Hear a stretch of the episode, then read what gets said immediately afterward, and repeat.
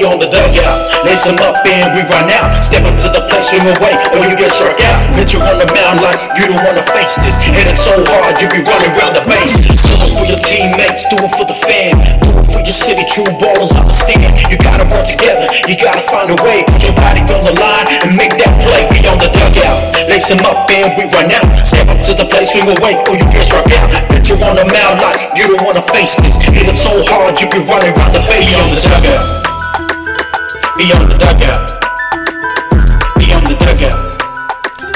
Beyond the dugout. Well, a very pleasant evening to you, and episode number 12 here on Beyond the Dugout on the 2nd of July. Drive time here. I'm Jason Gubizako Choppable, and with me, the ever handsomable, charismable. I don't know how to, I can never get it right. How about we just go stylish and cute? Damien Collins. I love you, man. I love you, man. Hello, everybody. How are we today? I'm gonna have to talk you up in, in the future, aren't I? I'm gonna have to think of some words, but thank you, mate. You you know how to make me blush. Dude, uh, mate, last week we kicked off uh, uh, our Olympic charge uh, with Haley McCleney. Sorry, bro. I was just thinking of the very first time we did broadcasting together, and you were like, uh, "So people put your put your speakers down."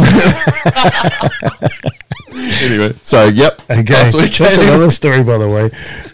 Mate, I, I gotta, I gotta say, I really enjoyed kicking off Olympic, uh, um, our Olympic run uh, going into Tokyo.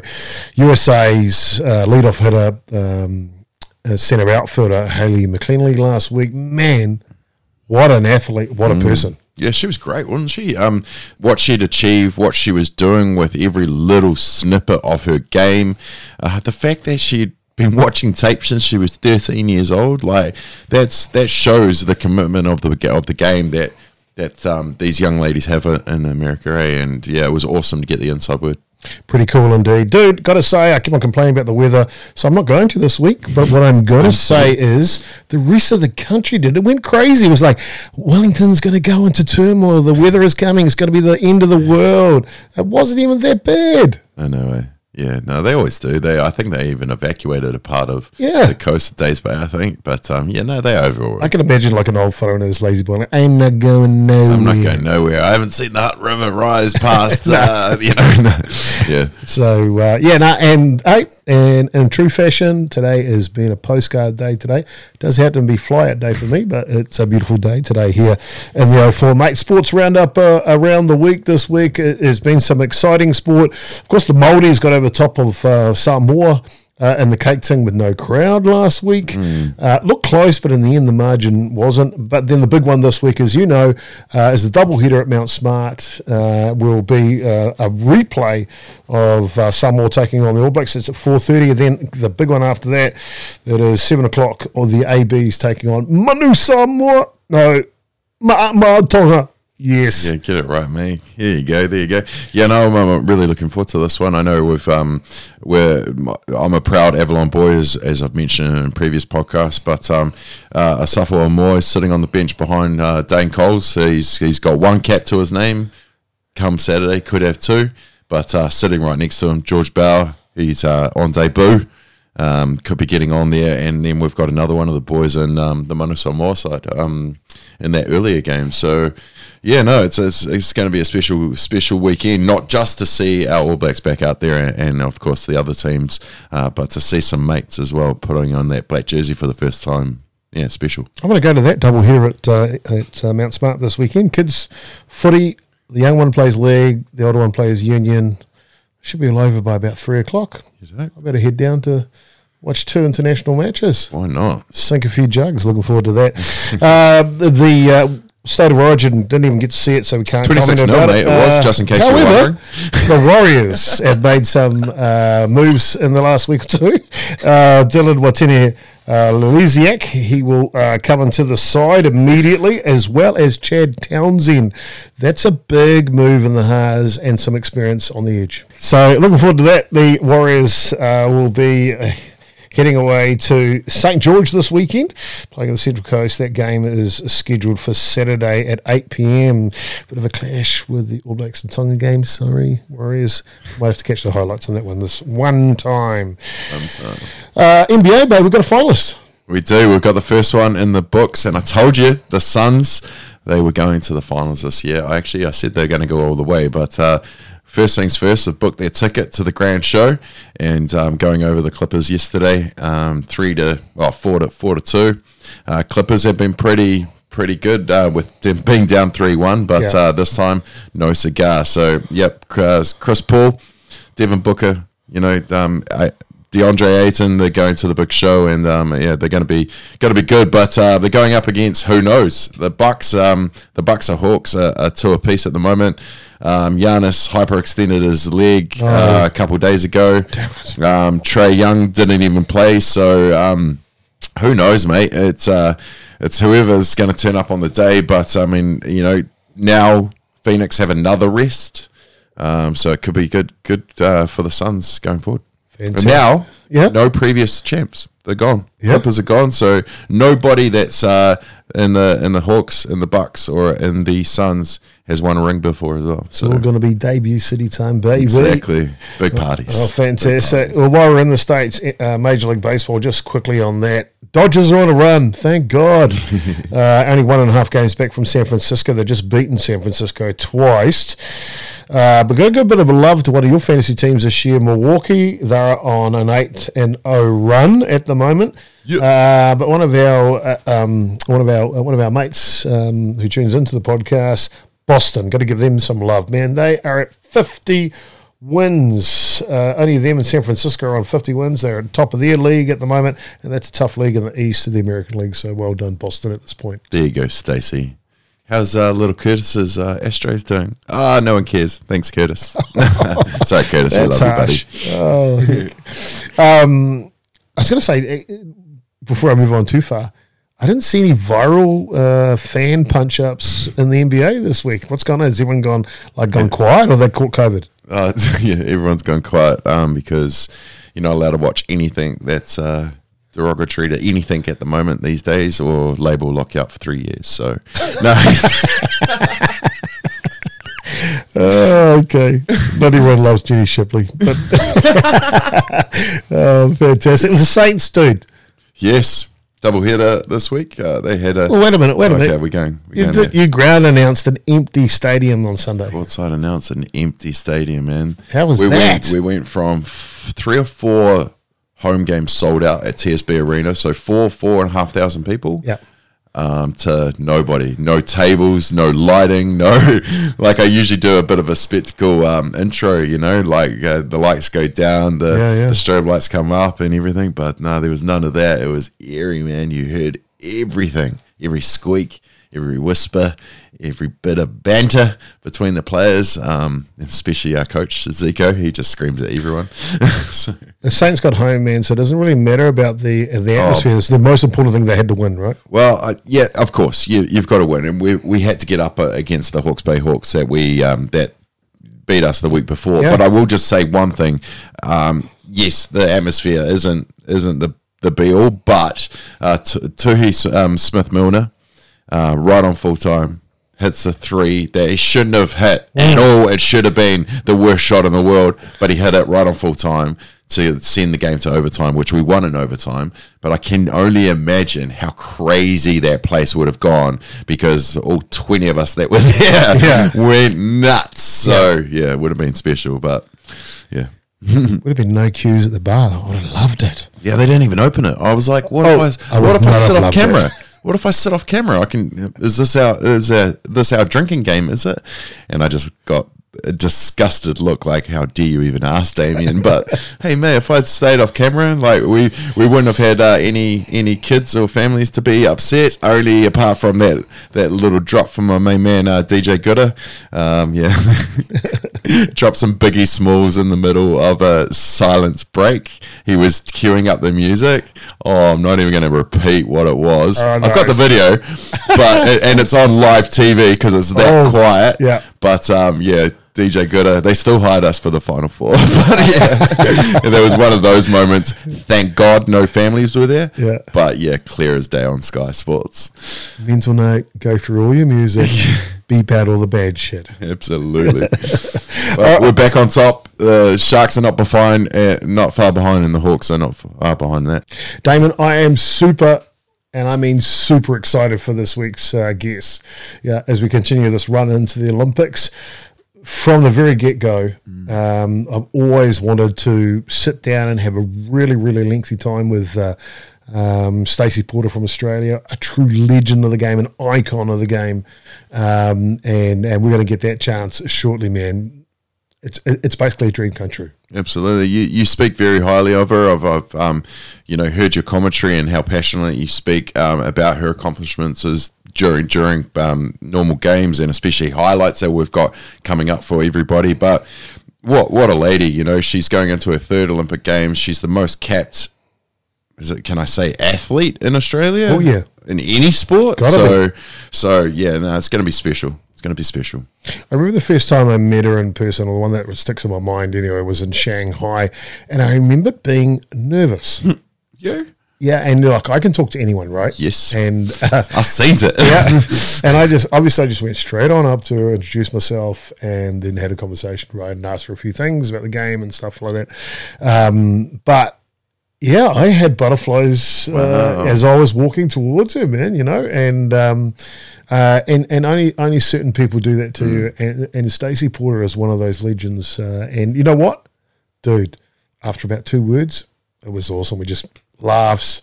Long just kept friends. on rolling. It was it was awesome. So she's going to be a treat today. She's bringing with her though, uh, arguably one of the uh, top hitters internationally that is coming along in the scene, and that's a catcher first baseman Taylor Tsitsikronis. So she is, in my mind, the protege coming through. Yeah, well, uh, mate, wha- what you've sent through to me and what the research that, that I've seen, like, yeah, she's got all the goods to keep on going for a very long time. If we um, don't, you know, sneak her over this, this side of the ditch for some residency or something. Damon, you're going to throw her under the bus too, man. We get an opportunity.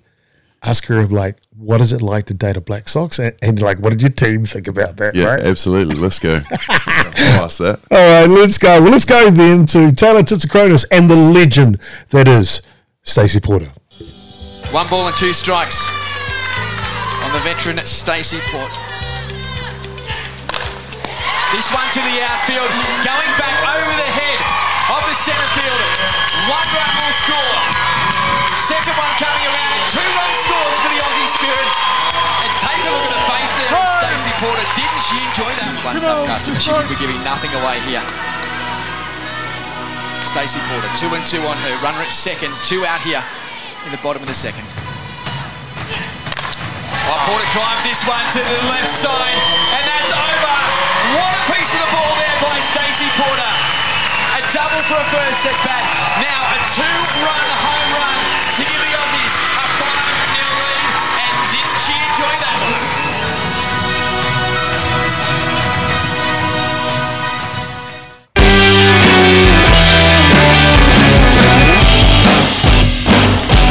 Well, she is the legendary, most inspirational uh, captain for Australia has ever seen, and it is Stacey Porter that joins us here on Beyond the Dugout, but also with her is Taylor Tsitsikronis, the first baseman catcher. Ladies, thank you so much for taking the time, and kia ora or konnichiwa all the way from Japan.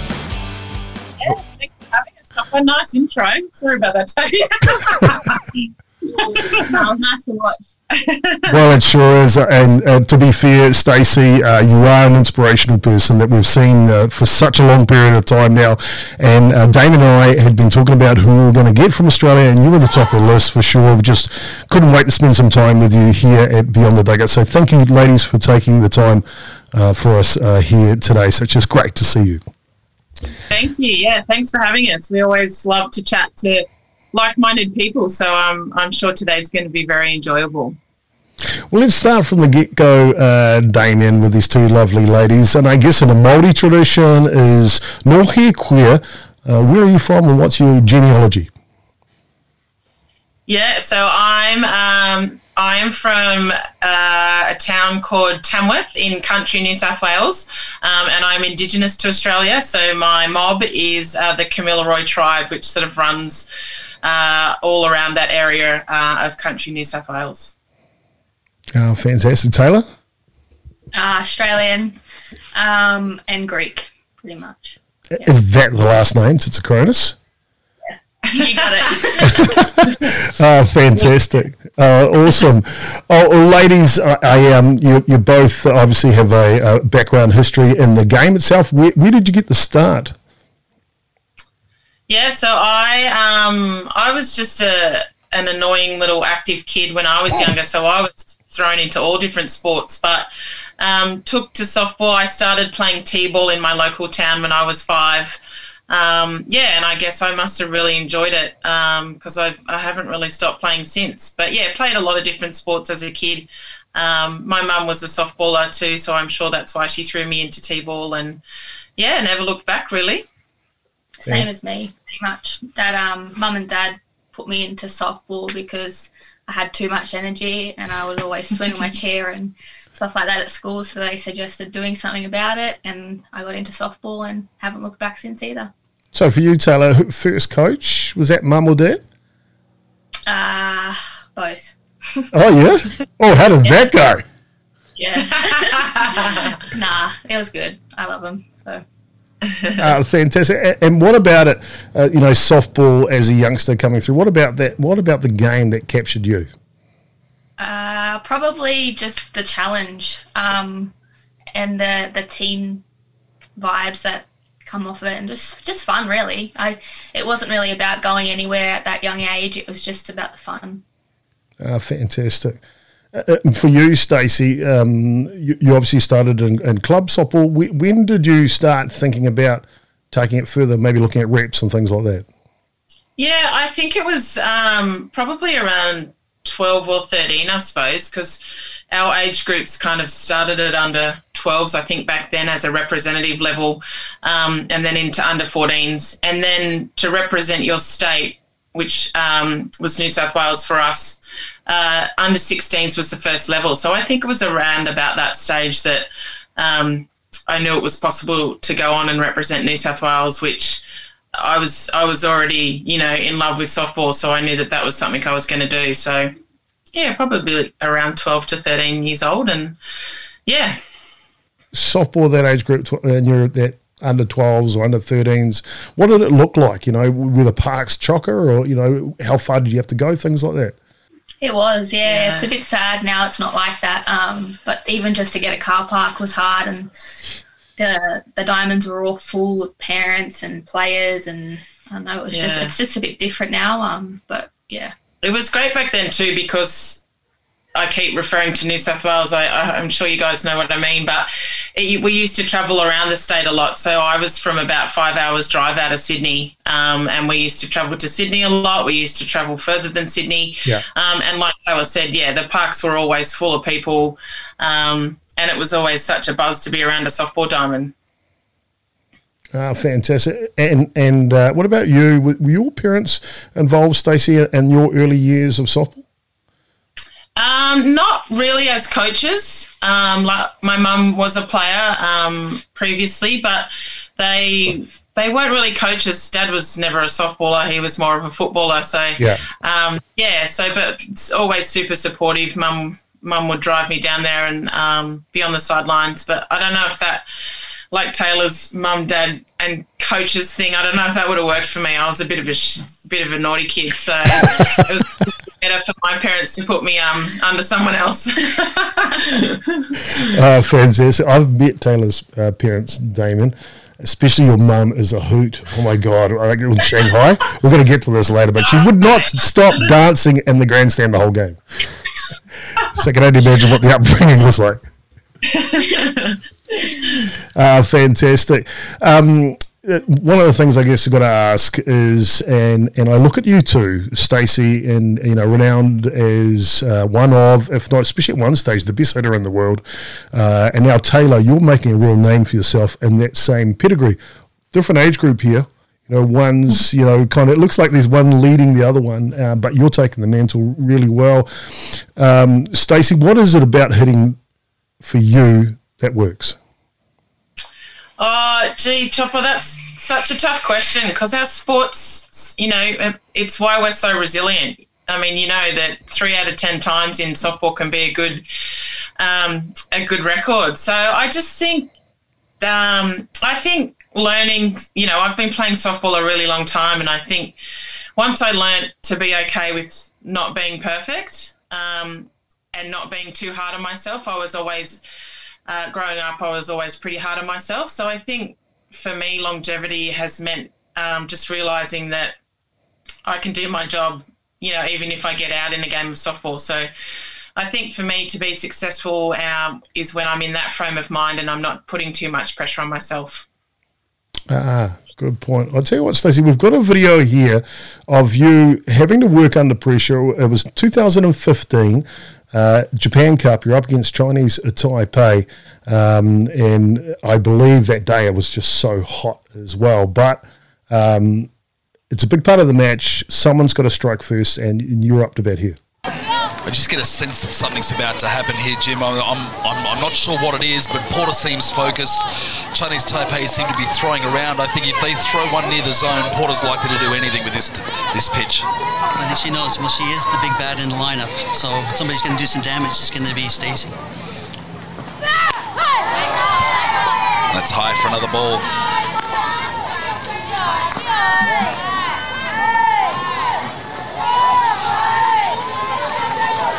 To her with that rise ball, and she didn't wasn't in her hitting zone. She didn't chase it. And that is a very big hit. Don't worry about being hit. It's out of here, ladies and gentlemen. We have Stacey Porter's just smashed the ball over the centre left outfield fence. And that will be three runs scored. You see the Aussie spirit there all getting around their number one hitter, and for good reason because the game has now been busted wide open with three-run bomb here from Stacey Porter. Jim, what do you think about that? So, Stacey, I had a couple of questions around that. What's going through your mind and your makeup when you're in a bat in a situation like that? Oh God, another good question, Chopper. um, I think in those moments, um, I guess those moments that you can break open the game. Um, like I said, I always just try and stay level um, and not over analyze the situation. I guess, um, yeah, try and just work through my processes that I have. Um, all softballers have processes. It's such a process-driven game. Um, you know, you have to do the same thing over and over again. So you've got to have those processes, like your routines and stuff, to keep you in in the right frame of mind. And I think, you know, I've been playing softball a really long time and doing it um, at a level that you kind of do get, I guess, a little bit used to being in those situations. I think the more you do anything, you get used to it, right? So, um, yeah, it was it was a tough and hot day that day. I do remember it being hot. It's it's never not in the middle of summer in Japan, but yeah, it was. You know, we had, and I think also a good point to make is that I never ever feel like I have to do it myself, um, and that's what team sport's all about. Fantastic. I got one other just side question. I noticed this in Shanghai. Uh, I couldn't quite see in that video if you were using this technique there, but I noticed your batting grip is different to other hitters. Your top, your top hand sitting on the bottom end. yeah, do you know what? I don't do it anymore. I used to have oh. my um, yeah. my right hand knuckle, uh, my pinky over the top of my um, knuckle, sort of on the bat, and yeah. I think um, I don't know. I've been asked that many a times, and I'm I can't give you an answer for why I did it. It was just more comfortable for me at a time. Um, but do you know what? In the last few years, I have moved back to to being full sort of full hands bat grip, um, and I think that that gives me a little bit more control and, and a bit more power with the top hand. So um, I was getting caught a little bit on the inside at times, so I made a made a small adjustment to to try and get a little bit stronger with that top hand. I guess, Damien, that's what top hitters do, right? Make adjustments at the right time as you go through your career. All, all great hitters uh, do that. Taylor, look, you're an accomplished hitter. We just talked a little bit about that earlier uh, as, as, well, and you're on the rise. We're going to get to Shanghai in a bit. I'm going to talk about what you did there, but here's some of your work with the uh, your your team, and I can't call them the Spirit. It was the Peppers, right, that you played in the Pro League uh, in the States Here's the one two Hit to center field, hit pretty well. Going back is Ja, and she will not get to it. It's gone. Home run for Tsitsikronis. A two out jack to center, and the Aussie Spirit takes a 3 0 lead. Tsitsikronis has scored two of the runs she's now driven into. And She's having a big game. Home run to center field. And the Aussie Spirit takes a 3 0 lead. Taylor, I had a couple of questions in around that as well. That uh, that season with uh, the Aussie team, it's about your third season into the pro circuit by then. What do you think as a hitter playing in that league has done for you? Um, it's done a lot of things. It's kind of pushed me up, pushed me down. Um, it, it's very hard to, like say said, this like you play for so long and you got to get used to being okay with not being perfect. And I think that's what that league did for me um, as well, and made me realize that it's not all about that one game.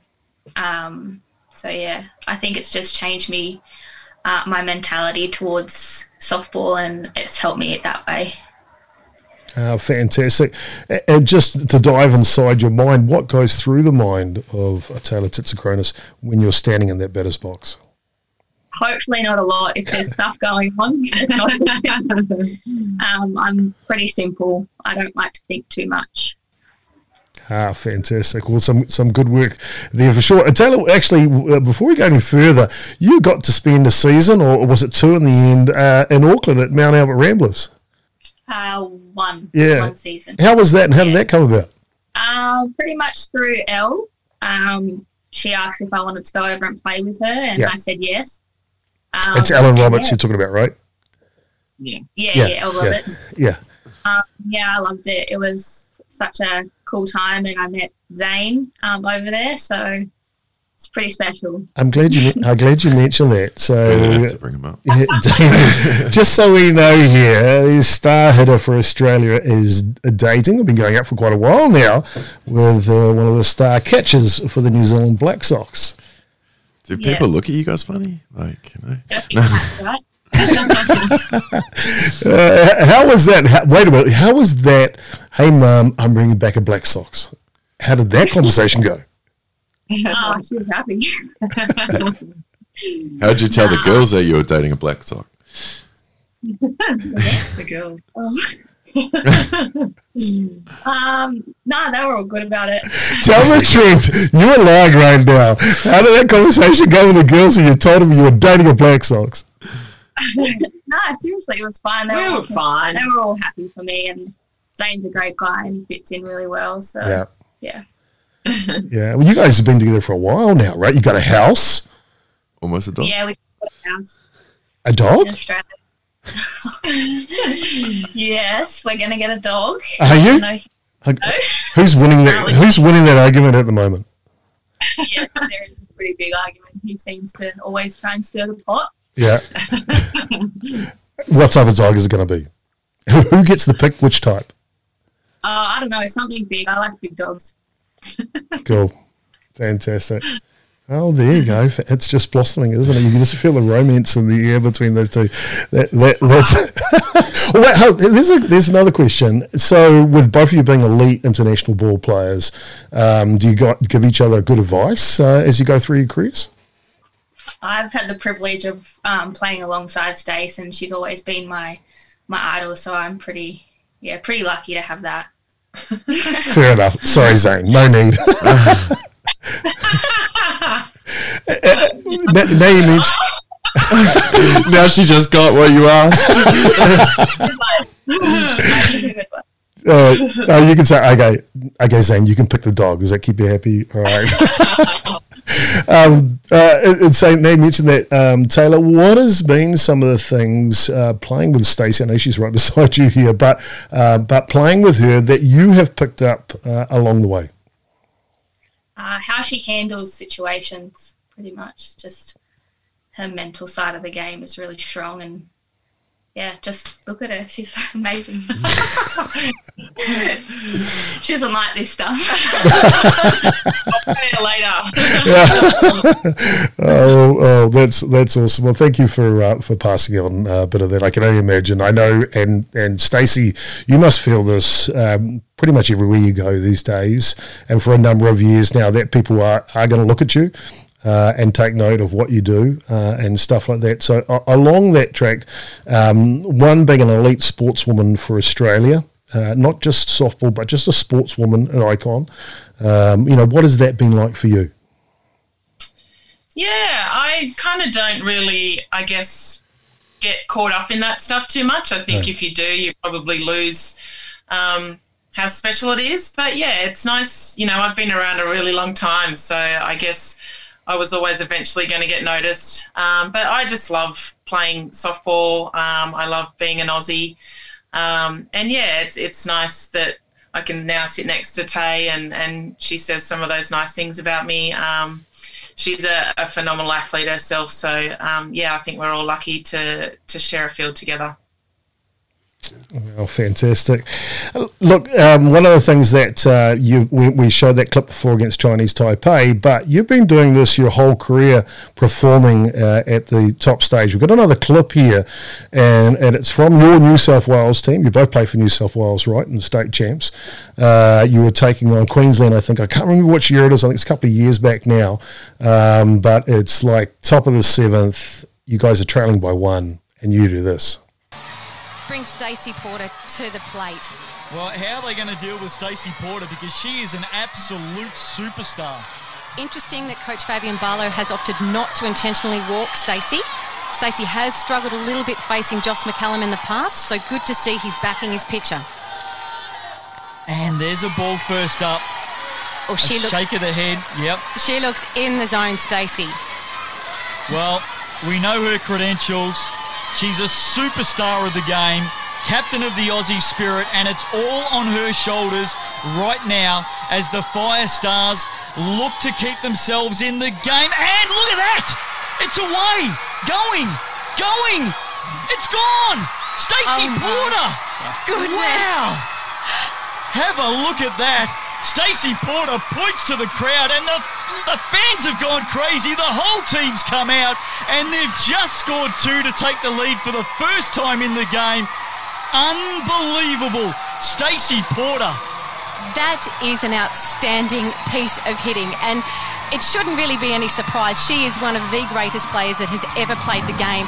You know, players dream about being in a situation like that, and very rarely do you get the chance to deliver on it. And Stacey Porter steps up to the plate and delivers. And it sails over the fence. Well, Stacey, uh, I'm sure brings back fond memories. You can tell us when exactly that was. A couple of questions. First, did you miss third base running around the bases there? I wonder if they're going to ask. Do you know what? I actually didn't, but uh, I very I touched it with I reckon the bottom of my cleat. um, yeah, I've, I've been asked that a few times, and it, it does look like I missed close, it. So I'm yeah. surprised they didn't ask. the other one, the other one is Stacey, uh, and the commentator says here, people uh, dream of that moment. What is it like to make people's dreams come true? Yeah, it really is a dream. You know, um, obviously we all play sport because we're competitive. So to be brought up in those moments is something that um, yeah, that I I love. So yeah, it does. Um, you know, same sort of thing. The approach.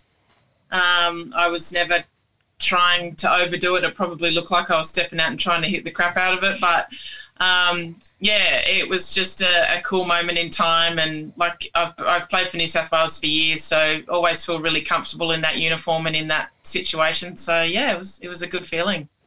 How does it feel beating Queensland? oh. Very good in any. Are you a Queenslander? I'm the Queen's a state of origin he's talking about, right? Ah. Ah. Yeah. Sorry, girls. Yeah. Sorry. You know the rivalry there, so you know how good it feels. Yeah. oh, okay, I'm glad we're not going to talk about state of origin. That's good. We've moved past that quickly. yeah. Okay, how do you feel? How do you feel? Yeah, congratulations, girls. Congratulations. To be fair, you're the best. You're the best team last year too. You just didn't win it. Queensland did. Yeah, just we didn't do it last year, did we? no, no, no. Which is which is cool. Um, look, there was something after that home run. You had, when was that? Um, that state champs, by the way. 2017, I think. Right. Right. Okay. Yeah. Yep. There was uh, there was a piece they do an interview straight after. I'm going to play this clip for you um, uh, after that home run, and it, it's something that leads to me where I, I want to ask you a question about you know being level headed, and where do you feel your role is now uh, with the Aussie side, which we're about to get into. So let's just have a listen to this interview. You've just put New South Wales in the lead in the grand final. Wow. Yeah, um, I'm so I'm still excited. I, I can't believe that just happened, but it's only the top of the seventh. There's still the bottom of the seventh to go, so we sort of need to stay composed and get through three more rounds. We know how tough they are, and they're not going to lie down, so we'll just stay focused on the defensive inning now. I think. Yeah, so question there, you've just made people's dreams come true, maybe your own dream come true with that big home run, but yet an interview and moments later you talk about what's required to win the game, being level headed. Does that come naturally? Um, yeah, I guess it does because I've always been someone that doesn't sort of get too over enthused until you can. Um, and uh, obviously, it was only a one run ball game, um, and we'd had tough battles uh, with Queensland the, that whole tournament, and you know our history is is close battles. So I just knew that. Um, you know, our game's never over until that last out in the last inning. So yeah, I think it's just a bit natural. I think anyone in that situation would try not to get overwhelmed. Um, we, like I've said many a times today, we we have a lot of those moments. So you get, you know, you have to stay composed and do it till the end. Fantastic. It leads me straight into the Australian side now. I want to talk about Taylor. Um, the Australian side has been building for such a long time to get to this moment of uh, featuring at the Olympics. And and if you don't mind me saying, you've kind of had a roller coaster sometimes through some of the years with good results and bad results. What do you think's been the catalyst, Taylor, to Australia achieving achieving elite success? Um, I just think if we trust the process and have fun, it's what we do best. And if we're under the same, I guess, like if we're all on the same page, we're good. and I think yeah, we're at that stage right now and we're ready to go. So don't really know if that No, that's good. that's real good. Uh, um, along those lines, you know, for a number of years, we talked about a little bit earlier about um, taking the national team and putting it into the American Pro Circuit. I know you had a couple of other players popping from time to time. I mean, you had a couple of Kiwis on the roster at times. Um, but being able to have the team together so much more than a normal national uh, team environment, has that been beneficial? Yeah, I think, um, yeah, you, like you said, we've been building for a really long time. And if you think back to our last Olympic result, um, at the last Olympics, we were able to participate in it was a, a bronze medal. Um, and then I would say that the this part has possibly yeah. started from that moment. We had a lot of um, people finish their careers after 2008, so it was always going to be a rebuilding phase for the Aussie spirit. Um, we have such a great tradition in world softball. Um, so the pressure was always quite high, and and you know it was our time to rebuild. Um, you know, and we've always really focused, I think, on our culture. Uh, I'm sure you Kiwis know all about culture. It's something that brings us all together as as a nation, and I know you guys are very similar. So I think once we sort of establish that culture, um, you know, you create a, a great base for kids to come into the program or players to to come in and come out, um, and they can I guess, thrive on the legacy that's already there. So I think, yeah, the culture is a big part of it, um, and just having like-minded people um, that want to achieve something together. So I think, yeah, like Taylor said, right now we've got a really good group of girls that are all very focused on the one thing. Um, yeah, we, you know, this time right now we've been together for a month. Um, we've just been announced as an Olympic team today, and we've still got about less than three weeks to go until we take on the world um, yeah, so time together helps definitely. It's been a bit hard during COVID, um, but there was never a time where we weren't connected. You know, we were staying in touch via Zoom, and yep.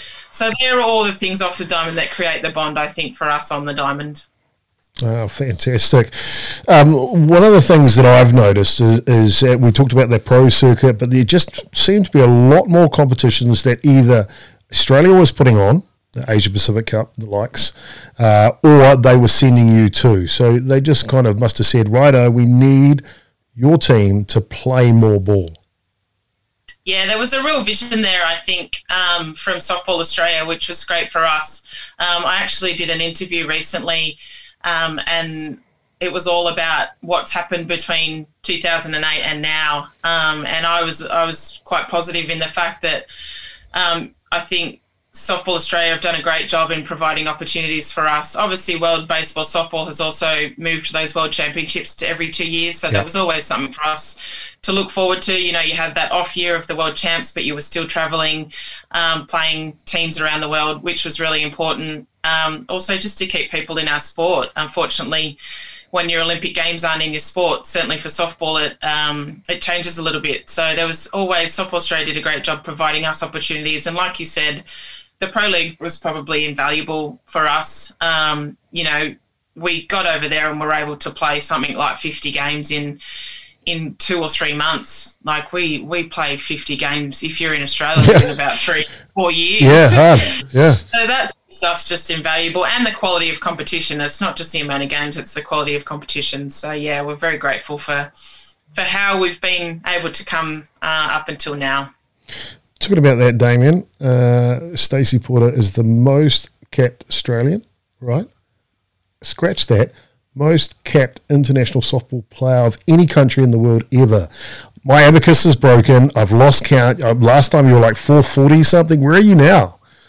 Uh, Do you know what? Because of COVID, mate, I'm I'm like 445.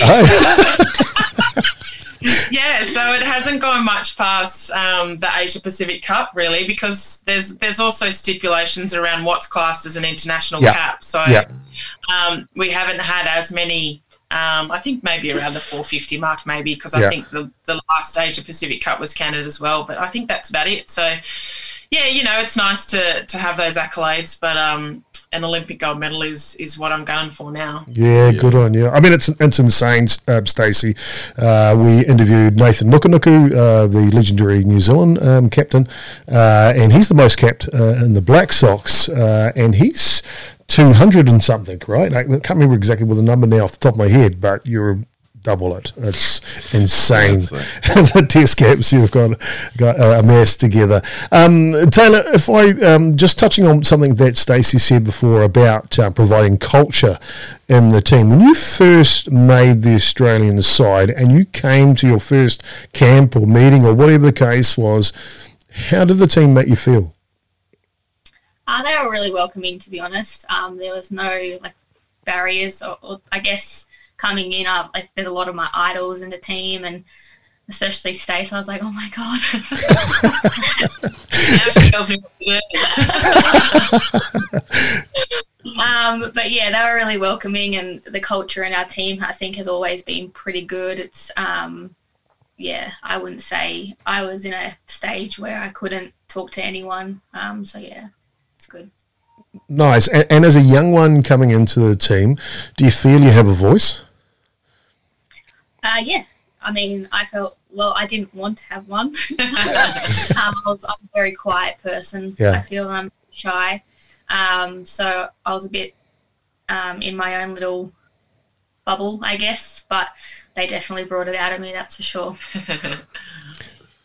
And I was going to say this to the end of the uh, uh, podcast. So I'm going to ask you now. Um, eventually, one day, Stacey's going to retire, right? Who's the next? who's the next Stacey Porter in Australia?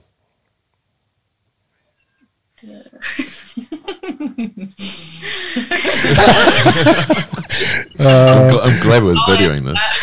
On the way. yeah, well, well, that is the thing, right? Because it's not just a, a gameplay, but it's leadership quality, right? Which is key that you've got to pass on. Uh, and then the next group, and I'm sure you have a leadership team within the, the squad itself, but you know those leaders are the ones that make the difference.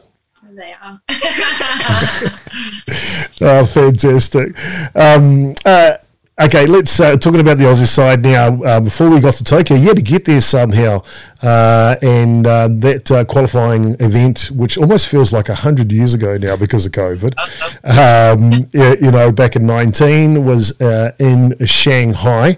Um, you girls got to go there, of course, and they were up against I can't remember it was six or eight teams. Uh, that were going to qualify for one spot and the way the competition ran, you basically just couldn't lose a game. If you did, you were in trouble.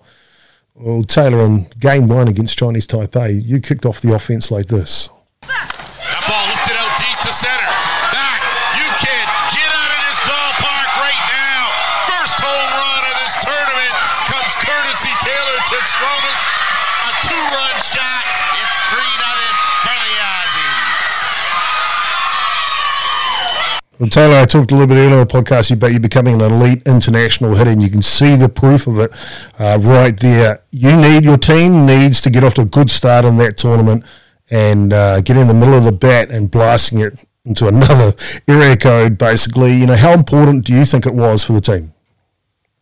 Uh, I mean, we scored a run just before that um, through Kami and Forky, I'm pretty sure it was. Um, but I don't know. I guess it was important. It was fun. Um, it's always fun um, meeting the middle of the bat, and yeah, it's a different feeling. That's for sure. Fantastic. Um, playing in China, uh, you know, how did how did you ladies find that environment? It was good. Um, I would definitely say personally that was probably the most pressure I felt going into a tournament um, ever in my life, probably even over the Olympics, because we knew had we have not won that um, that tournament, then our Olympic dream was over. Um, yeah, so I would definitely say the pressure was there, but um, yeah, I don't really think we mind where we play um, as long as we can put an Aussie uniform on and stick together. And being able to qualify um, Australia into the Olympic Games was something pretty special that um, I think we'll never forget. And that I will say that that first game and when Taylor hit that home run um, was a pretty pretty big sort of pressure off, I would say, moment for the Aussies because we knew uh, in our pool Chinese Taipei was always going to be our toughest toughest gig, um, and to get that early lead, um, that sort of for the rest of us that that really sort of made us level, um, and then we could just play our game after that. So it was a very big moment, I would say, for for us in that tournament to put it into context, Dave, if I remember correctly, only 12 months before that, I think it was the Asia Pacific Cup where you were playing against China and Chinese Taipei. Um, they run the table on you, and I think you finished third out of those three teams in that event only 12 months before that. What? How did you turn the table on that? I think we just came together yeah. as a, a team, um, and we all, it was like a, a team lineup that was just hitting, and um, yeah, we just all came together at the right time. It was probably good for us, I think, losing at that tournament. Mm. Um, you know, we weren't complacent at one little bit going into Shanghai. Um, and you know, you always learn from those losses. So um, yeah, there was things that we took from that game um, and made sure that didn't happen again. We go to, I think it's game two, uh, Stacey. Another uh, video here. One of you fielding instead of hitting for once. and um, but you're up against China, as we mentioned. Uh, Twelve months before that, they were, uh, you know, if we say above you or whatever uh, at that time. But you're right up in the ladies' grill at third base there, and she drives it at you.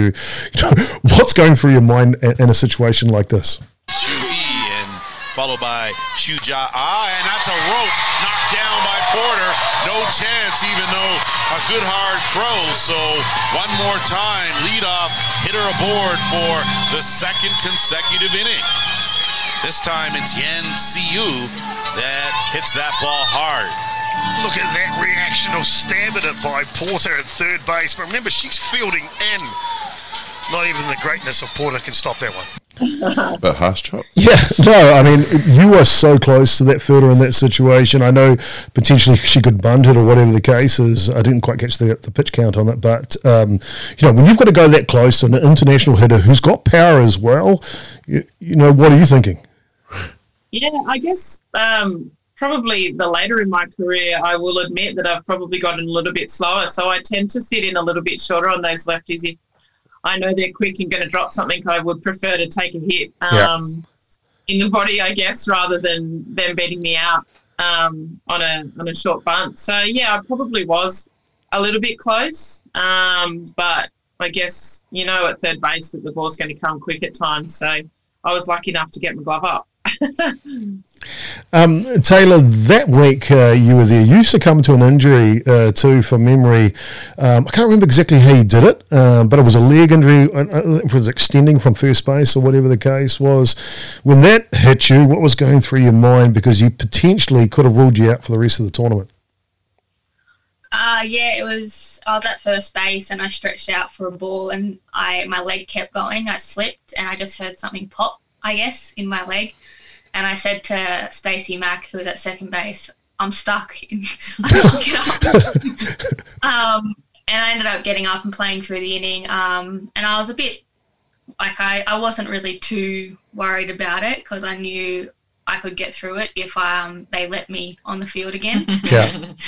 um, but yeah, I just did all the right things. I guess I got lucky.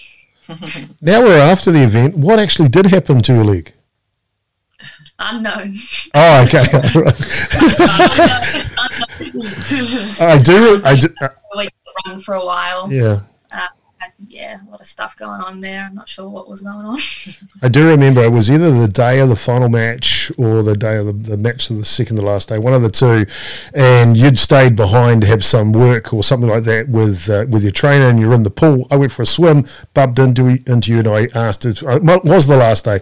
I asked whether you were going to be fit enough to hit because you were crushing the ball that week, and luckily you were. Yeah, yeah. Nothing was going to keep me off. Damien that week uh, in Shanghai, these two just ripped it apart. Um, both finished with a 500 batting average, combined together 15 RBIs, and it's a short turnaround tournament, so they just kind of rope the, the heck about it. We've got a clip here, ladies. Um, oh, wait, before I get to that, any funny stories from that trip?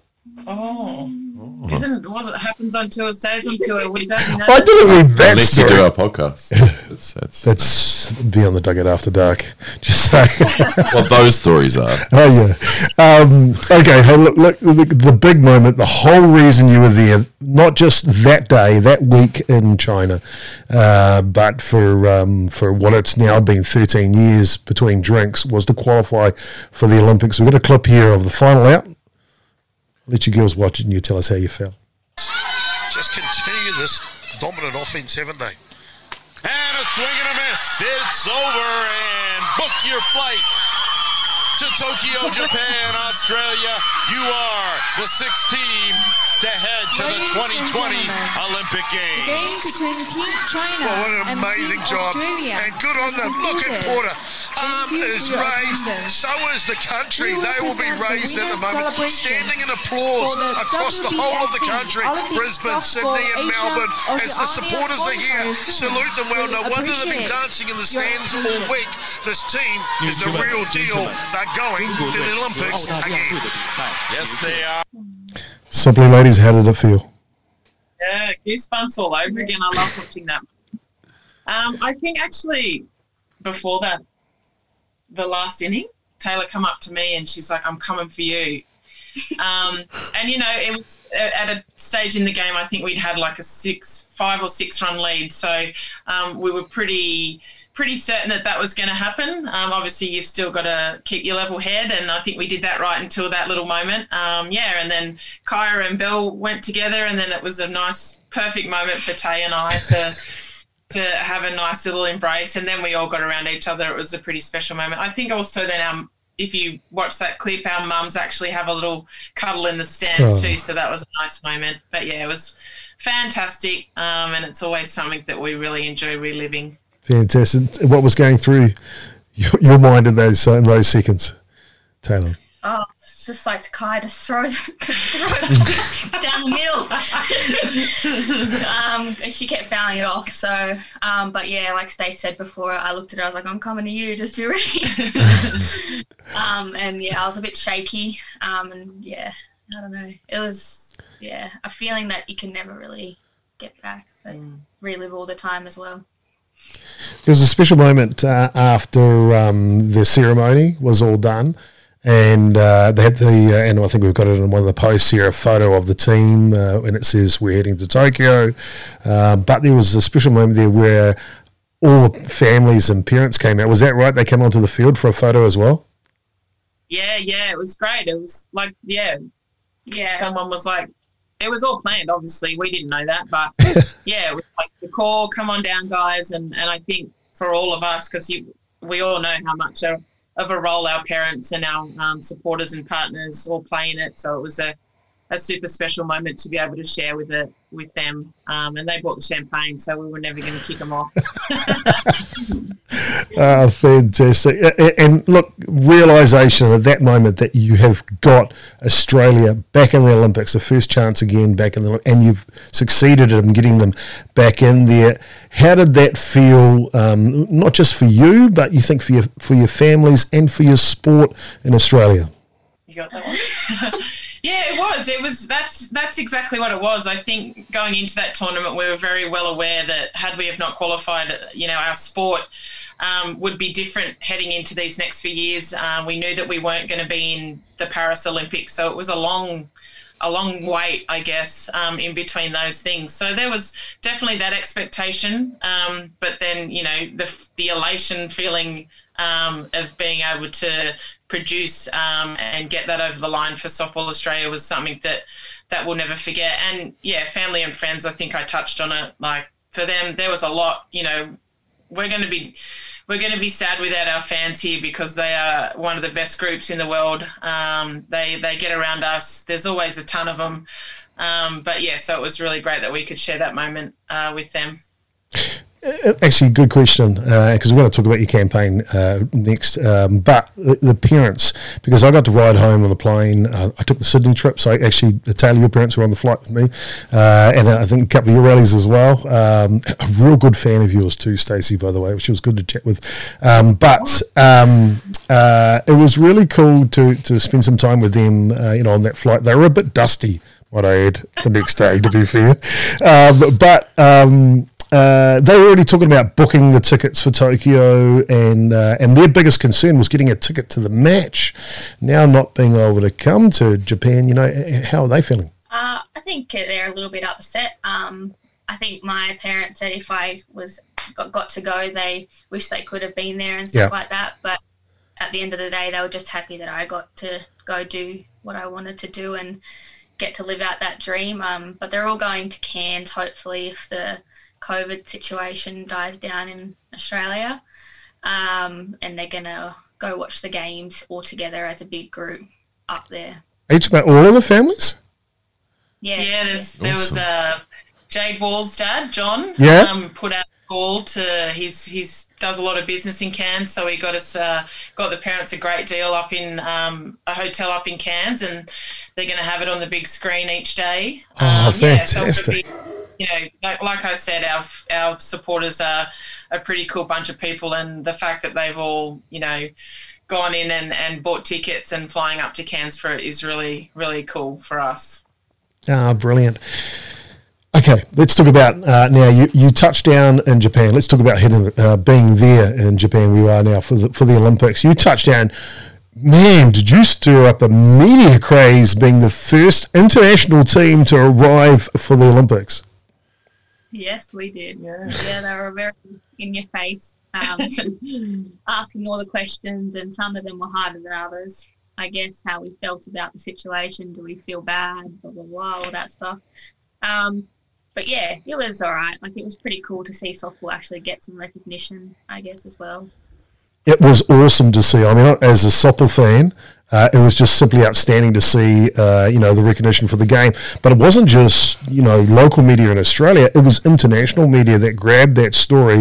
I think it was pretty much every uh, news website that I went to. It was on there. It was on TV. It was you, you name it. I mean, it was.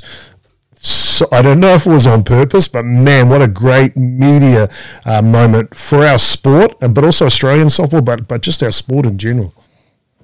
Yeah, absolutely. It was fantastic, wasn't it? And like, yeah, like you said, like we were on BBC. I I did an interview with the New York Times recently, so it wasn't just one, you know, country grabbing onto it. Um, you know, we were across the world, and and I think that um, you know that made what we've been doing here all that little bit harder. We knew that there was a lot more scrutiny on us. Um, so yeah we haven't left the bubble. We're doing all the right things, um, and I think maybe moving into the village in a few weeks, it might make things a little, little bit easier for us, having gone through all that already. Yeah. Um, we'll leave that to the other teams when they have to hit the ground running. So yeah, it was. I think you know, we knew that we had to come to Japan um, and get some quality game time and, and quality time together. So, um, Ota City, which is the city we're in, did a fantastic job of um, creating quite a smooth transition, really, uh, other than the media. And, you know, we were ready for that anyway. So, yeah, we're excited to be here. Fantastic. As we well documented uh, that you're basically going from the hotel to the ballpark, the ballpark to the hotel, and uh, and under strict conditions while you're there. Uh, and you've been there for about a month now. How have the matches and, and your warm ups, um, trainings, and things been going? Yeah, they're good. Um, it's good to get some competition against, I guess, international teams and stuff like that. Um, and the the quality of the games and um, there's some limits that we have like we have to wear masks on base and stuff like that Yep. which is i guess what it could be like at the olympics um, we don't really know that yet um, but yeah it's good to i guess put things into practice that could come up at the games Fantastic. Um, Stacey, you've been in, in town for a little longer than the rest of the girls because you you also have been playing professional softball in Japan for, for a very long time. First question around that Did you have any concerns about going back to Japan before the team, or were you all good? Yeah, um, look, it's a it's a tough one when it's when it's your profession. Um, I knew that, yeah, coming into this, it would be a little bit different than something that I've ever experienced before. But Softball Australia and Laing in particular were always really on board with Kaia and myself coming over here. Um, from a preparation point of view, I guess it, it wasn't a bad thing for us to be in Japan and, and training every day and playing games. Um, so yeah, I, I always felt all right with that, um, knowing that we would eventually get to Tokyo and be able to, to join the group um, pretty smoothly. So yeah, it's all worked out really well, which is great. Ah, fantastic. Um, so, how many matches have you played over the last month uh, as a squad? 23 23 i think Right, a- and from this point now, you've got, as you just said before, around about twenty odd uh, days. Uh, well, twenty first is the is the first match, so it's the first today. So yeah, twenty days to go. How many matches will you fit in into that window? Yeah, there's probably 10 to 15. It just, it kind of, sometimes the schedule changes daily. Yeah. Um, you know, we were meant to play a couple of games yesterday against a, a Division One team that had to pull out because one of the girls was sick. So um, we're a little bit running, you know, on the ground running. And um, Yeah. so we just did a scrimmage against each other yesterday. We've still got enough numbers here to scrimmage against each other. Each other. So, yeah, we should hopefully get 10 to 15 ish more games in, um, which you know now we're an official um, Olympic team. Um, I think is going to be really important for us before the twenty first. Oh, fantastic! I, I guess lucky for you, uh, um, within your coaching staff, you've got one of the best pitchers in the world, and uh, Andrew Kirkpatrick. Um, what's it like hitting BP off him for starters? Because I tried to do that through my whole career, not so good. Just saying. uh, it's a bit of a reality check It's all right in BP. It's just when they make him get on the mound and throw, you know, a bit harder to us.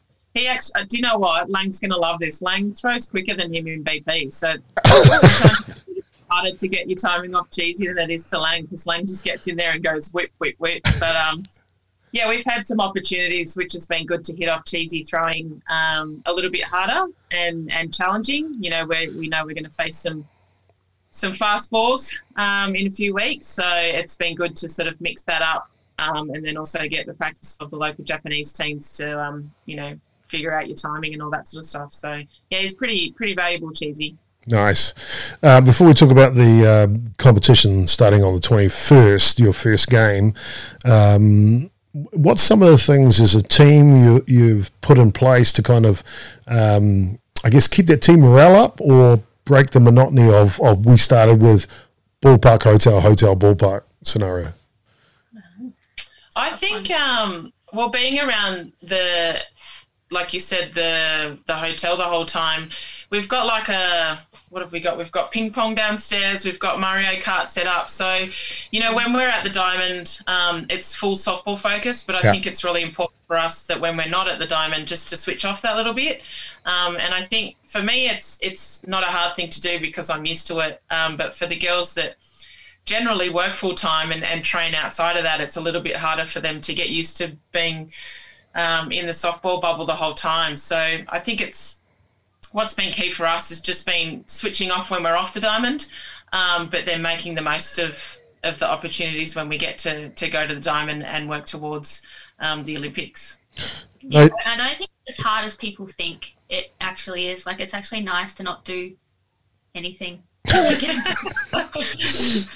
It's like softball heaven, right? Yeah, exactly. So Taylor is an opportunity to sneak out down to the local pub for a pint. I wouldn't risk it. All right. Hey, what, do you, do you just find out where the USA team is staying and send like an Uber full of beer to their to their room? yeah, we hadn't thought of that. That's a good idea. Okay, let's talk about the competition now. Uh, arguably, uh, this Olympics, and we look at some World Cups in the past, the parity of the six teams that are going to compete is really close this time around. Yeah, it is. It's going to be a lot of hard games, but I think that's the exciting part. Um, no game's going to be easy, and it's going to be really fun. Well, if we start at the top, um, Stacey, day one uh, to not only your first game, but to open the Olympics. Just saying, uh, on July 21st, you'll be taking on uh, the last Olympic champions, uh, Japan. Um, you know, what, what do you envisage uh, that is going to be like, Stacey, for the team? Yeah, look, I have always said if you want to take on Japan um, at, at home Olympics, you want to take them on in the first game. So um, I know that in this camp, we're really excited to face the Japanese in game one. Um, you know, we've always had a, a wonderful rivalry with them, um, and we haven't sort of played against them in, in two or so years. So there's lots of things that we've probably both been working on um, in that time and, and perfecting our game. But um, yeah, I'm, I'm sure that it will be one hell of a match, game one, to kick off the Olympic schedule.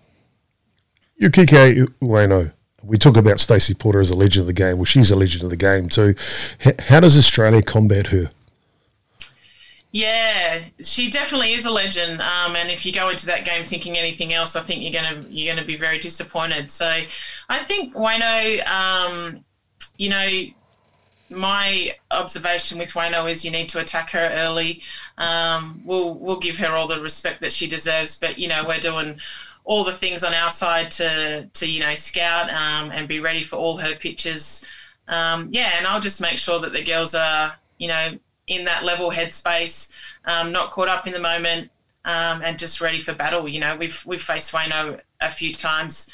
At international level, we tend to to get Ueno a fair few times, don't we? So we know what's going to be coming. Um, it'll just be whether we can stay in our shoes and, and just embrace the moment um, and get out there and compete on the diamond.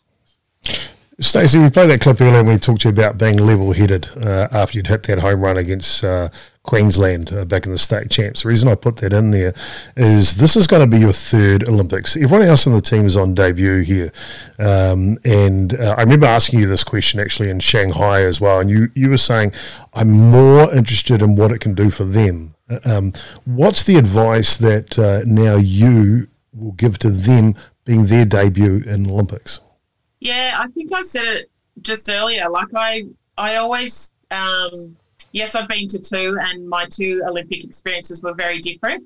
Um, and I remember my first experience being very overwhelming, um, caught up in the moment. You know, being in the village, walking around some world class athletes is something that I'll never forget. Um, but maybe something that was a little bit distracting for me at the time. I was a baby in the team back then, and there Yeah. was a lot of experienced athletes um, around me. So I was lucky enough to be surrounded by that experience. But um, yeah, my advice to the girls um, will be just to not get caught up in the moment. Um, it's going to be a very different Olympics for every person, um, no matter if you've been on, no matter if you haven't. So I think if we can embrace um, the experiences, just being able to play softball, I'll be making sure that, that that's their focus and that they don't sort of yeah get out of that too much. Fantastic. Taylor, what's your expectations?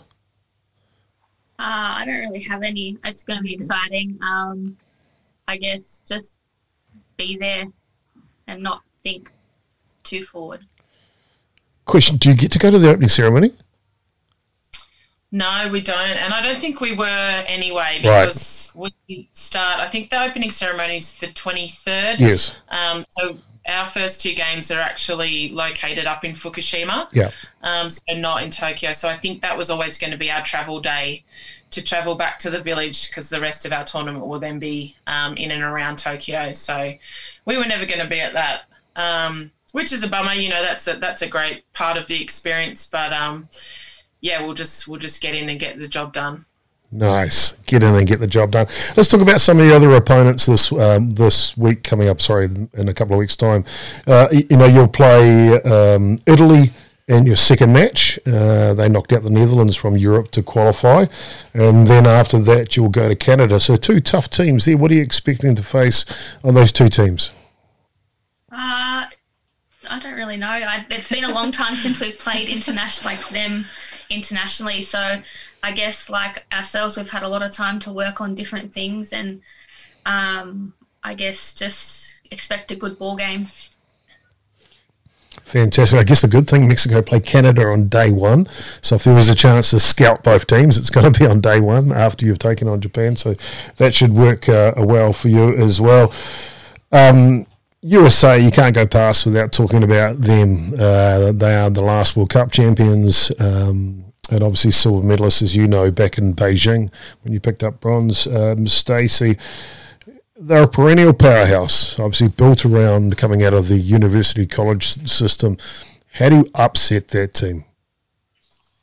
Yeah, that's probably a good question. Um, yeah, we're very aware of how strong the US are, um, but I think you said it earlier in that it's it's a lot closer. I think the level of competition between the the six teams, like I don't think that we'll be taking any team any more so than any other. Um, but yeah, the US, um, you know, I think we need to get at them early. Um, hopefully, attack their pitches and um, yeah, just just bring our confident game. I think the last time we played the US was in 2018 at World Champs, um, and that was in a in a semi-final. I think um, we ended up losing that by one run, but that's Yeah. probably the best we played against the US in a long time. Mhm. So uh, we'll definitely draw on that experience. That was a big moment in that tournament. Um, yeah, so we'll you know we'll do our research behind the scenes, um, and then hopefully bring that that Aussie spirit. I think the Aussie spirit is something that um, not of the uh, not a lot of the other teams have. So um, I'm excited to to hit them on the diamond as well. Well, one thing that Australia has right now, and you've built depth in the team. You've got four quality pitchers were named today uh, in your uh, in your squad. Does that make a big difference, even though it's one game a day? Trying to catch up. yeah, they're all pretty different. Um, Yeah. So having such a a different crew is like what we can use to our advantage, I guess, throwing different stuff at them. Um, but yeah, I, like they're all capable of doing great things. So I'm excited for them all. Fantastic. Uh, on that on that note, Taylor, we know that uh, you're catcher, first base, and you can play a bit of outfield if need be as well. Uh, to be fair, the way you hit the ball, they're going to put you anywhere. Maybe not pitch, but uh, but put you anywhere, right on the on the diamond. But uh, where do you think you're going to um, find you know the majority of your playing time? I have no idea. Too hard. I, I think I've played in a, in a different position at every world championship, Yeah. so I don't really know. Well, that's got to be an advantage, eh, Damien, uh, being able to be able to play multiple positions because, you know, at a, at a, at a world level, it's not easy to do that. Yeah, I guess so. as long as you got a good bat, they'll put you in. Yeah, yeah, yeah, exactly, exactly. Um, just the competition. So one round robin. Now I see they have a bronze medal match in the morning of the gold medal match. Is that straight uh, bronze, or is it that one where if you win that, you go to the gold as well? How does the format work? No, I think it's first past the post. That's what makes it such a tough. Right. So it's one v two after the round robin Yeah. goes to the gold. Yeah, that's that's my understanding. So um, yeah, it's it's going to be one hell of a competition, and each game, you know, generally all your games at the Olympics are, um, you know, you have to be on your game, your A game. But this is this, you know, you generally have that um, semi-final and and all that sort of stuff. But this time around, it's just straight through. So um, one tough five to six day um, tournament. So yeah, we're really really excited about it. you ran the table undefeated in Shanghai. We'd love to see you to run the table undefeated uh, in uh, in Japan as well for the Olympics. That'd be just uh, simply outstanding. Now, let's fast forward to that last day, twenty seventh of July. It's a Tuesday. Game starts at eight p.m. Yokohama Stadium. You're down to the last innings. How does Australia win it? Oh, I'd love to say 7 0, so we don't have to do clench like uh, like um, if we could be. But oh, look, who knows? That's a that's a, probably one of those dream moments, Chopper, that we're all dreaming to be in that situation to be able to hit the run in or pitch the last strikeout. Um, you know, yeah, we're we're a close knit group of girls, and and I don't think it matters what's going to happen on that day as long as someone does it. That's one of the cool things I like about the Australian team is that there's no egos in your team. You're all willing to do whatever it takes, uh, whether it be getting hit by a pitch or, or, or, driving the ball over the fence or diving for a catch or whatever the case is. You will do anything for each of your sisters. Yeah. Yeah. Yeah, that's true. Too true. And I said it earlier. I mean, I don't mean to sound disrespectful to any other country because I know everyone brings their own type of game, but I've always said that the camaraderie and the Aussie spirit, um, you know, we're called the Aussie spirit for a reason. Um, spirit is a, a, strong word in our culture and um, in our country, really. Um, and there's just that real stick together attitude that um, when the, the chips are down, that we really like to fight for each other. So, um, yeah, that's something that we'll draw on as well. Fantastic. Taylor, you win it. Who's the first phone call? Oh, I don't think I'll have to tell anyone. Everyone will be watching. you know, Zane's like this right now, right? He's like. um, I guess just my family. Yeah. Yeah. Ah, fantastic. that that's cool. And Stace, what about for you? You know, um, uh, at the end of this uh, Olympics, you know, whatever the outcome is, and, and I definitely hope it's gold. Um, that's for sure. The way you guys play is exciting to watch. Um, you know, how's it going to feel for you? Oh, gee, amazing. Um, yeah, I probably couldn't really put it into words, and if you ask me to, I'll probably start crying. um, but yeah, it's just, I think for all of us, the journey is just such a, a massive part of it. And then to to get a reward at the end of it. I remember the feeling in Shanghai when we won um, was something that I've never felt before. So I would assume that that's why I can't explain it. Um, is something that we won't know how it will feel until um, the moment comes. And I've been on a, a second dais. I've been on a third dais, so I can only imagine what that number one dais. Um, and then listening to your national anthem with, like you said, all your sisters around you is something that um, yeah, I'm, I would dream about it. Yeah. Oh, fantastic. Um, well, we've got a couple of questions here, ladies, from a couple of viewers. Damien's going to read them to you. One of our top fans, Stace Grotchins, uh, and just to clarify, last week he's not an Astros fan. He's the Red Sox. His son is. He threw his son under the bus. Anyway, uh, what are your go-to drills to keep sharp when you're not on the diamond and you find most effective to keep you going? Uh, playing or uh, off or the diamond off the diamond to keep you sharp? Um, I like hitting a little wiffle um, with a little bat. Wiffle with a little bat. Nice. Is that in the hallway of the hotel right now? no. We did do some yeah. of that actually. The Downstairs. first few days, because we were in quarantine for the first three days, so we right. really like we couldn't go to the park or anything. We had to stay in the hotel, and there's a big sort of a, a meeting room downstairs. So we were hitting um, some little wiffles with some little bats down there and, and throwing some balls around. So, yeah, I think those little things, like some of those drills we did back at the start, for me, there's some defensive drills where you just, you don't need a softball, um, but they're just sort of getting your eye in. I think, you know, um, one of the f- ones that I really liked was we had two, um, two sort of sticks or like broomsticks yeah. um, on the ground, and then a tennis ball would be rolled Mm. Um, and then the, the tennis ball would obviously react differently each time. So you had to sort of read the ball um, and make the play defensively. Um, I think that was something that I really enjoyed, and not that I do it all the time, but it's something that I think could be beneficial for you know reading hops and and reading the ball. So yeah. Awesome. Next one is pre-game rituals. Do you have any? I shower all the time before a game. Good idea. Okay. okay. That's it. Like seriously, I just got to shower. Make sure I shower. That's it. Yeah, no, I'm not too superstitious or worry too much if things um, aren't always the same. So as long as I, yeah, as long as I get my little BP in, I think I'm all right. Cool. And lastly, from Stace is um, just any words of advice for anyone at club um, club level, just inspiration, them ballers out there. Um, I think I always like to say don't sort of be too hard on yourself. Um, I think I've said that in the interview a few times, but it really is such a tough game to play. There's so many different facets in our game to be good at. Um, so take your time. You know, always listen to your coaches. I I always say that I'm still learning the game. You know, I've been playing for a really long time, but never stop learning. Um, and yeah, and just take each each individual part of our game. You know, um, yeah, it's it's quite hard. So just yeah, don't be too hard on yourself, and um, yeah, train your butt off. Nice, nice. Train your butt off. don't, don't be hard on yourself. Yeah, Damien. For once, don't be hard on yourself. Never. Okay.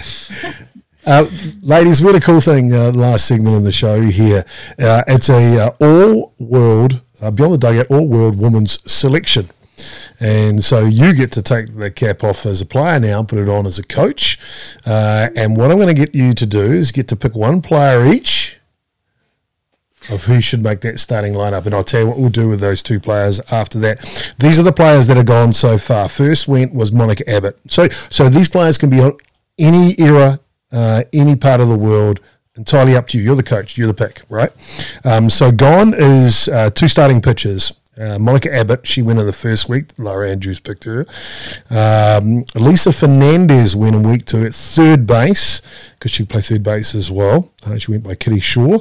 Uh, the Bromhead sisters in Auckland, uh, you, you, would know them, uh, Taylor. They, they picked um, Yukiko Ueno uh, as the other starting pitcher for this all world selection. And Haylie McCleney from USA uh, team, she picked Laura uh, Laura Berg at centre field.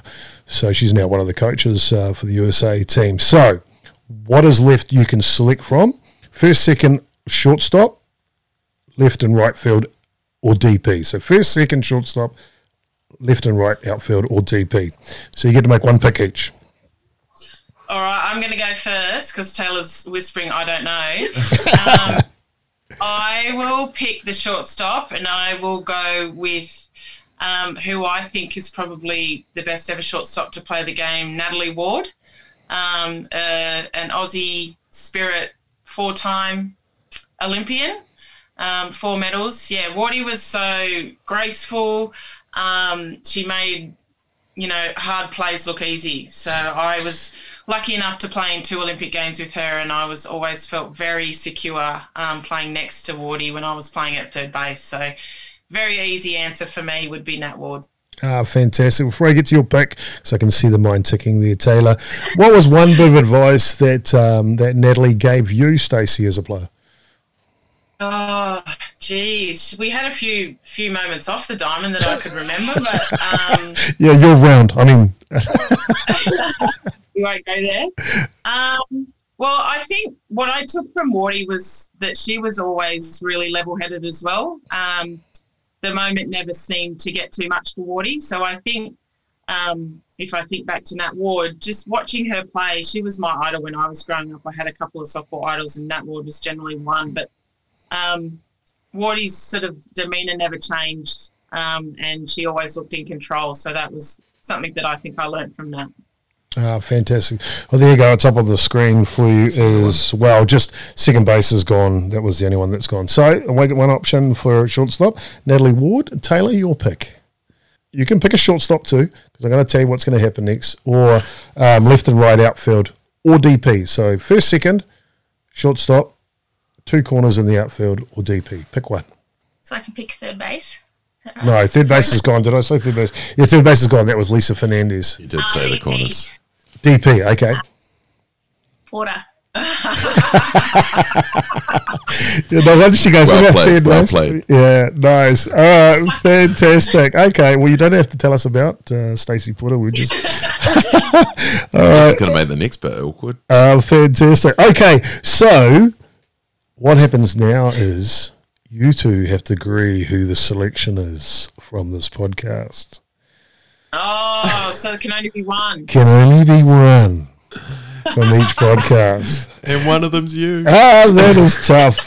Um, so, you know how I said that, you know, when Stacey leaves, someone has to be a leader uh, in the Australian now's the side?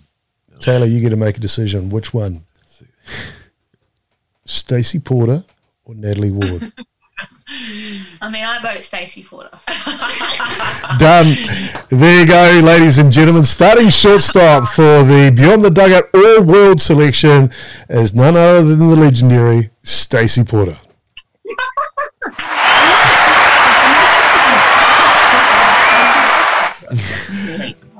Uh, that's fantastic. Um, ladies, just before I thank you uh, for coming along today, or taking the time today um, to come on the uh, podcast, um, anything you'd like to say to your fans or, or whānau uh, before they head to Cairns um, back home? Um, no, I just, I just thank you. I think um, I've said before how important our family and friends are um, and partners are to this journey. They sacrifice a lot as well, um, and you know we couldn't do what we do if they weren't as supportive, supportive as they were. So yeah, just love you guys, lots, Mum, Christy, um, Mel, and thank you for yeah just being there for us um, and allowing us to to be on this journey doing something we love. Yeah, and same. I've got a lot of family I could thank, but mum, dada, and Zane, I wouldn't be here without you guys. Um, and this success is as much mine as it is yours. Well said. That's simply awesome. Well done, ladies. Well, thank you so much uh, for coming along to Beyond the Dugout. It's been a great privilege to have you along. Uh, Stacey, your career speaks for itself. Um, but the great thing about your career, you're not done. And I, I have a feeling uh, you'll use all of your experience, you'll put the nerves to the side, and just execute the way you do. Taylor, I can't wait to see you play in the Olympics. I think you've got big things ahead of you. I love the way you hit and, uh, and the way you idolise the person to your right hand side makes good sense because I think you will be the next Stacey Porter to come out of Australia. So thank you so much, ladies, for your time today. Thanks for having us. Yeah, thanks, guys.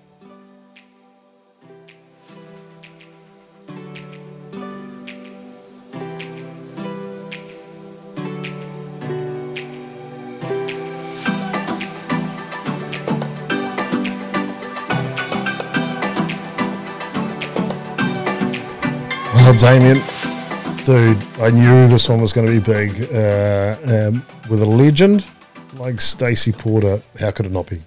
Absolutely, mate. I mean, I, I only know what I've read and what I've seen on TV. I know you've you've been lucky enough to commentate her. Like uh, your voice was was in the background of, of some of those awesome video clips, and, and what a special lady and, and humble and um, yeah, it was it was really cool to sit here and just listen, you know, and just get an amazing story from 445 capped uh, Australian softball player. There, there are some international teams collectively, their caps don't add up to that amount. No, they wouldn't. They No. no, not a not a man.